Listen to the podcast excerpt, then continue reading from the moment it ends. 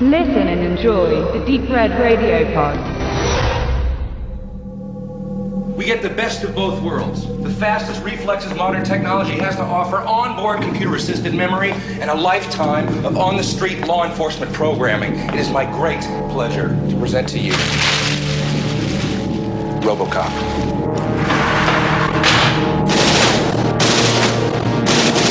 This guy's really good. He's not a guy, he's a machine. Old Detroit has a cancer. Cancer is crime. Let the woman go. You are under arrest. You, you better back up, pal. Your move, creep. What are your prime directives? You have the right to remain silent. You have the right to an attorney. What is this shit? Anything you say may be used against you. He's a cyborg, you idiot! He recorded every word you said. You're dead. We killed you. His memory's admissible as evidence. You're gonna have to kill it. Get out of the car, for God's sake!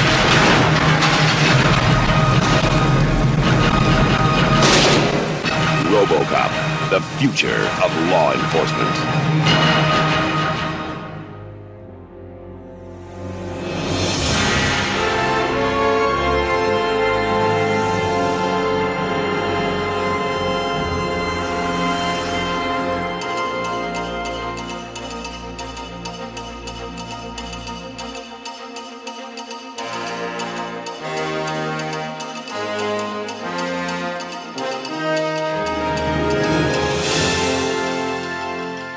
Fleisch und Stahl, die Menschmaschine. Willkommen zur Besprechung von 1987er Robocop, das Original von Paul Verhoeven.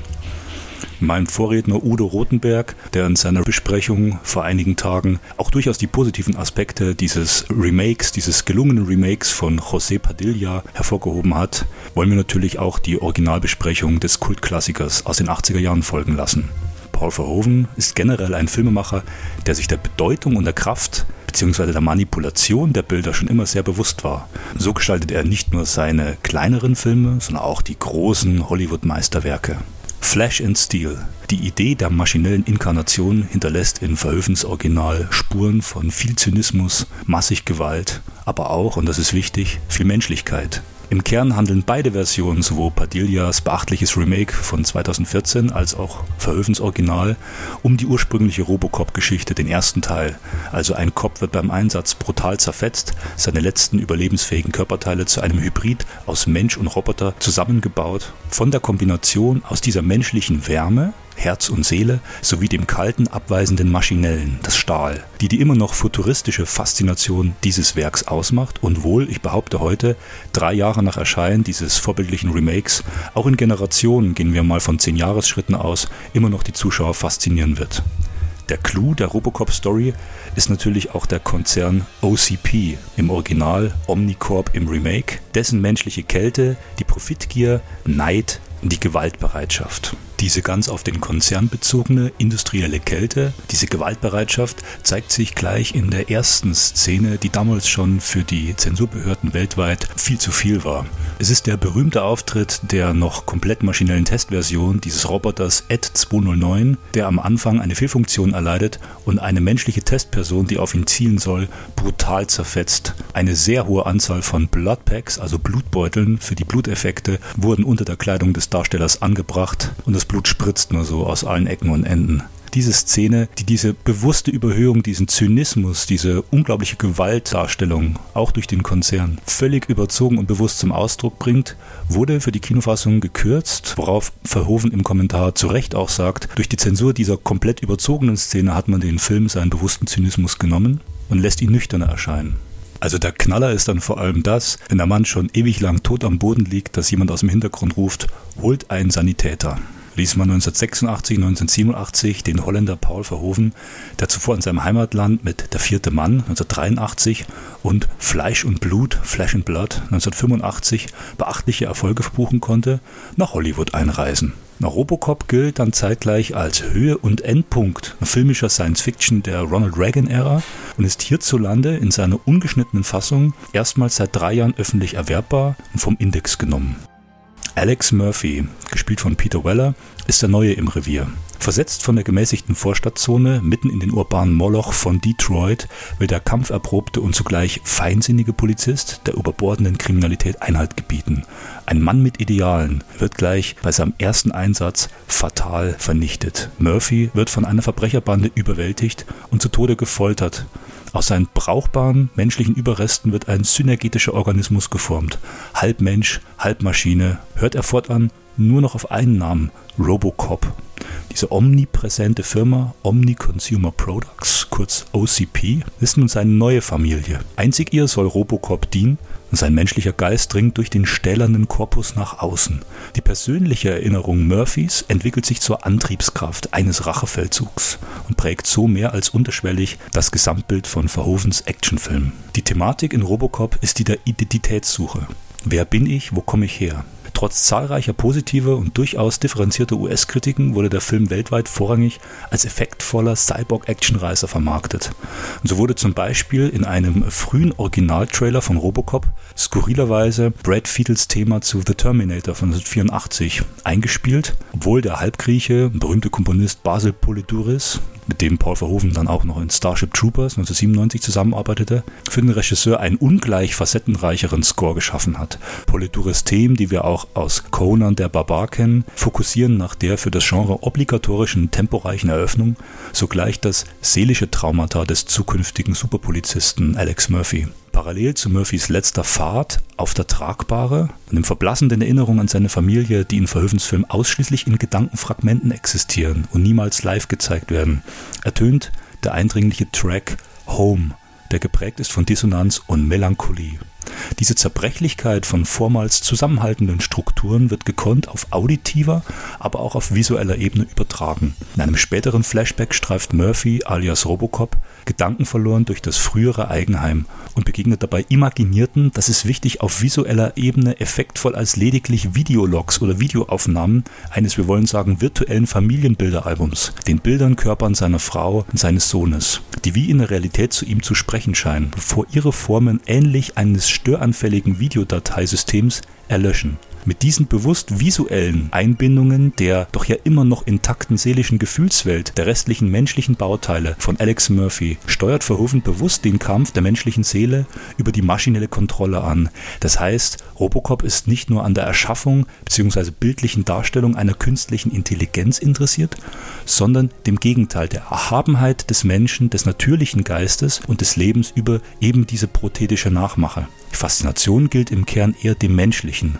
Am Ende hören wir, wie ist dein Name? Und Robocop dreht sich zum Publikum und zum Darsteller und sagt, ich bin Murphy. Das Publikum applaudiert.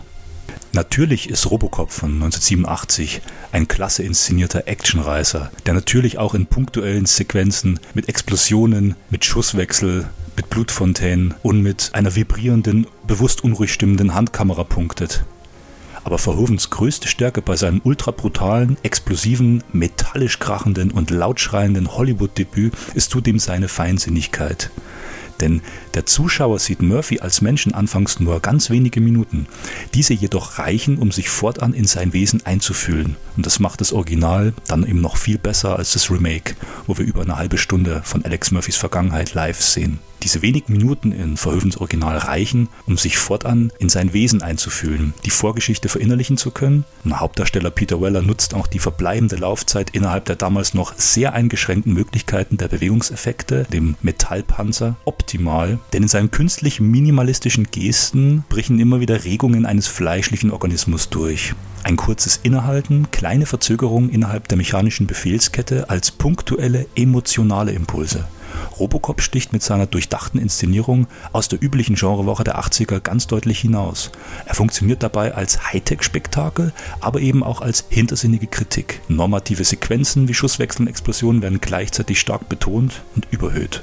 Selbstironie und Sarkasmus sind Verhovens Markenzeichen. Die liberal-anarchische Handschrift eines europäischen Autorregisseurs, der zuvor in Holland gedreht hat, infiltriert gezielt die Konventionen des US-Kinos, machte auch mit Total Recall drei Jahre später, und vermag in seinen großen Filmen der Weltmacht USA beständig den Spiegel vorzuhalten. Am deutlichsten zeigt sich dies in Robocop, als Werbung für ein Familienspiel namens Newcom gemacht wird, bei dem sich Eltern und Kinder wie in einer virtuellen Biowaffenkrieg gegenseitig vernichten dürfen.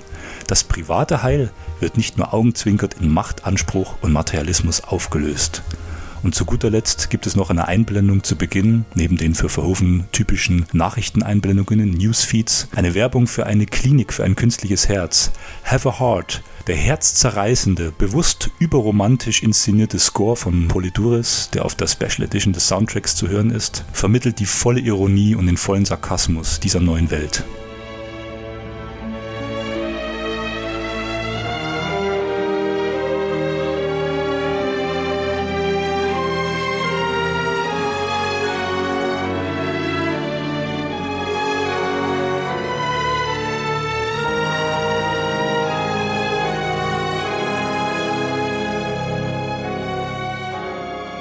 Ergänzend, und das soll die tolle Kraft dieser Erzählung des Originalfilms nicht mindern, muss aber einhergehend gesagt werden, ist natürlich auch seine Fassungsgeschichte. Robocop wurde damals für die Videotheken, soweit ich mich erinnern kann, um 17 Minuten zensiert, um für Zuschauer ab 16 freigegeben zu werden. Seit nunmehr gut drei Jahren ist der Unrated Director's Cut, der damals also für die internationale Kinoauswertung zensiert werden musste, um einige Einstellungen, um das berüchtigte X-Rating, das eigentlich Pornofilmen vorbehalten ist, zu vermeiden, freigegeben von der FSK hierzulande und wurde international neu in 4K abgetastet, vom Original negativ auf Blu-ray veröffentlicht. Robocop ist auch so ein typischer Videotheken-Nasty der 80er Jahre, der auch fürs Fernsehen oftmals nur zensiert zu sehen war. Und die Schnitte waren damals so gewaltig, dass Handlungsstränge gar nicht mehr klar erkennbar waren, die den Film komplett verstümmelt haben. Als Home-Video-Vorgeschichte ist es wichtig zu wissen, dass Criterion Collection aus den USA zuerst mit der Laserdisc-Fassung und dann mit der DVD, die im September 1998 erschien,